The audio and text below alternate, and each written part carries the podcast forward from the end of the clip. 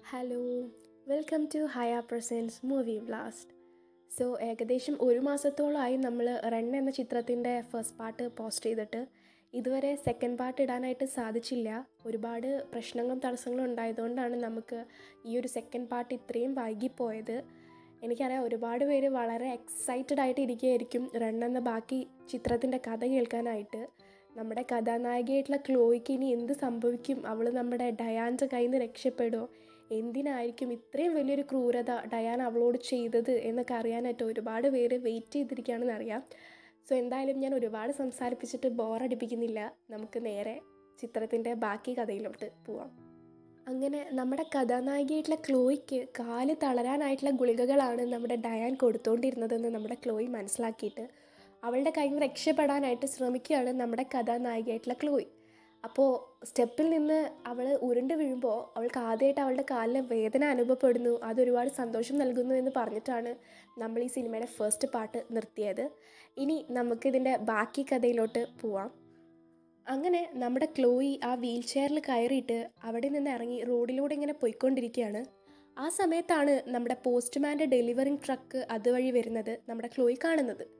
അപ്പോൾ ക്ലോയിയെ പരിചയമുള്ളത് കൊണ്ട് തന്നെ പോസ്റ്റ്മാൻ വണ്ടി നിർത്തിയിട്ട് അവളോട് കാര്യമെല്ലാം അന്വേഷിക്കുകയാണ്. അപ്പോഴാണ് ക്ലോയി ആ പോസ്റ്റ്മാനോട് നടന്ന കാര്യങ്ങളെ പറ്റിയിട്ടൊക്കെ പറയുന്നത്.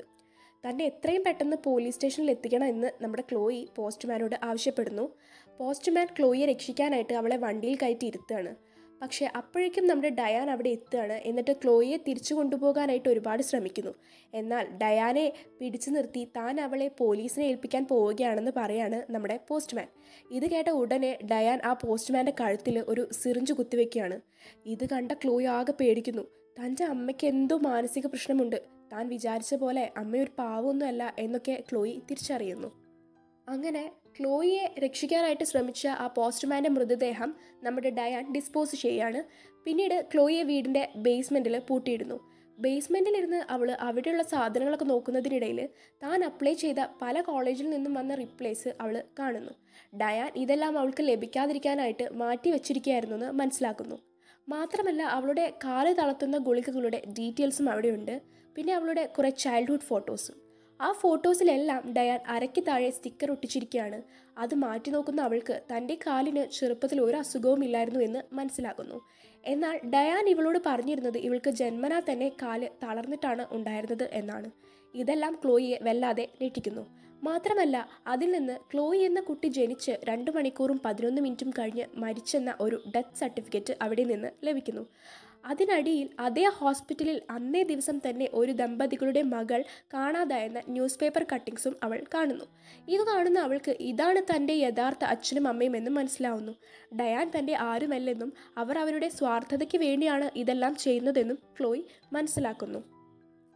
തുടക്കത്തിൽ നമ്മൾ പറഞ്ഞില്ലേ ഡയാന്റെ മാസം തികയാതെ പ്രസവിച്ച കുഞ്ഞിനെ പറ്റി. ആ കുട്ടി ശരിക്കും മരണപ്പെട്ടു.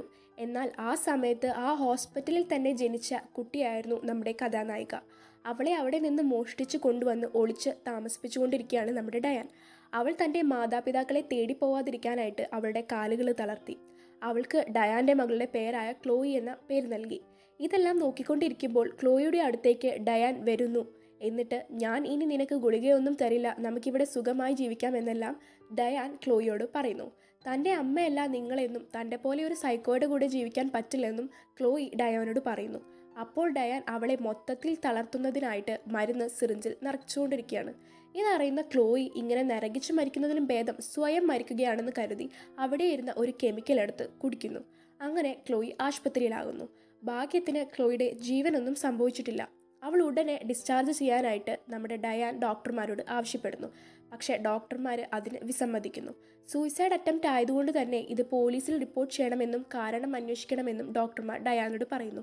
ഇത് കേൾക്കുന്ന ഡയാന് ആകെ പേടിയാവുന്നു. മറ്റൊരാൾ അവളെ കണ്ടാൽ അവൾ ഉള്ളതെല്ലാം വിളിച്ചു പറയും. അതുകൊണ്ട് ഹോസ്പിറ്റലുകാർ ഹോസ്പിറ്റലുകാരുടെ ശ്രദ്ധ വെട്ടിച്ച് ക്ലോയെ കൊണ്ടുപോകാനായിട്ട് ഡയാൻ ശ്രമിക്കുന്നു. എന്നാൽ ഇതിനു മുന്നേ ക്ലോയി അവൾക്ക് സംസാരിക്കാൻ ഇപ്പോൾ പറ്റാത്തത് കൊണ്ട് തന്നെ ഒരു പേപ്പറിലെല്ലാം എഴുതി അവിടെയുള്ള ഒരു നേഴ്സിനോട് എല്ലാം പറഞ്ഞിരുന്നു. എന്നാൽ കുറച്ച് കഴിഞ്ഞ് നേഴ്സ് വന്നപ്പോൾ ക്ലോയിയെ അവിടെ കാണുന്നില്ല. പക്ഷേ അവൾ അവിടെ വെച്ചിരുന്ന ഒരു ബുക്കിൽ മോം എന്ന് എഴുതിയത് അവൾ നമ്മുടെ നേഴ്സ് കാണുന്നു.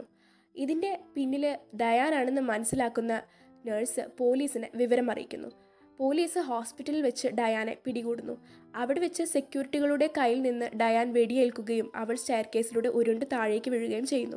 അങ്ങനെ നമ്മുടെ ക്ലോയി സേഫ് ആവുന്നു പിന്നീട് ഒരു ഏഴ് വർഷങ്ങൾക്ക് ശേഷം ക്ലോയി എങ്ങോട്ടോ പോകുന്നതായി കാണിക്കുന്നു. അവളിപ്പോൾ പഠിച്ച് വലിയ സ്വപ്നങ്ങൾ പടുത്തുയർത്തി മുന്നോട്ട് പോയിക്കൊണ്ടിരിക്കുകയാണ്. അവൾ അവിടെ എത്തിയ ശേഷം ആരോടോ സംസാരിക്കുന്നതായി കാണിക്കുന്നു. തന്റെ ഇപ്പോഴത്തെ ജീവിതത്തെ പറ്റിയാണ് അവൾ സംസാരിക്കുന്നത്. അവൾ പറയുന്നത് മറ്റാരോടുമല്ല നമ്മുടെ ഡയാനോടാണ്. അന്ന് സ്റ്റെപ്പിൽ നിന്ന് വീണ ഡയാൻ ശരീരം മുഴുവൻ തളർന്ന് ഇപ്പോൾ ഒരു ഫെസിലിറ്റി സെന്ററിൽ കിടപ്പിലാണ്. ക്ലോയി തന്റെ വായിൽ നിന്ന് പണ്ട് ഡയാൻ അവൾക്ക് കൊടുത്തിരുന്ന ആ പച്ച ഗുളിക ഡയാനെ കൊണ്ട് കഴിപ്പിക്കുന്നു. ഇത്രയും കൊല്ലം തന്റെ ഭാവിയെ നശിപ്പിച്ച് തന്റെ കാലിനെ തളർത്തി ഇത്രയും വലിയ ക്രൂരത ചെയ്ത ഡയാനോട് തിരിച്ചത് ചെയ്യുമ്പോൾ അവൾക്കുണ്ടാകുന്ന ആ മനസംതൃപ്തി കാണിച്ചുകൊണ്ടാണ് നമ്മുടെ ഈ ഒരു റൺ എന്ന ചിത്രം അവസാനിക്കുന്നത്. അപ്പോൾ നിങ്ങൾക്ക് എല്ലാവർക്കും ഈ റെൺ എന്ന അമേരിക്കൻ സൈക്കോളജിക്കൽ ചിത്രം ഇഷ്ടപ്പെട്ടെന്ന് ഞാൻ കരുതുന്നു. ഇനിയും ഇതുപോലെ അടിപൊളി സസ്പെൻസും ത്രില്ലറുമായിട്ടുള്ള ചിത്രങ്ങളായിട്ട് ഞാൻ വീണ്ടും വരുന്നതായിരിക്കും. അതുവരേക്കും this is Haya signing off from movie blast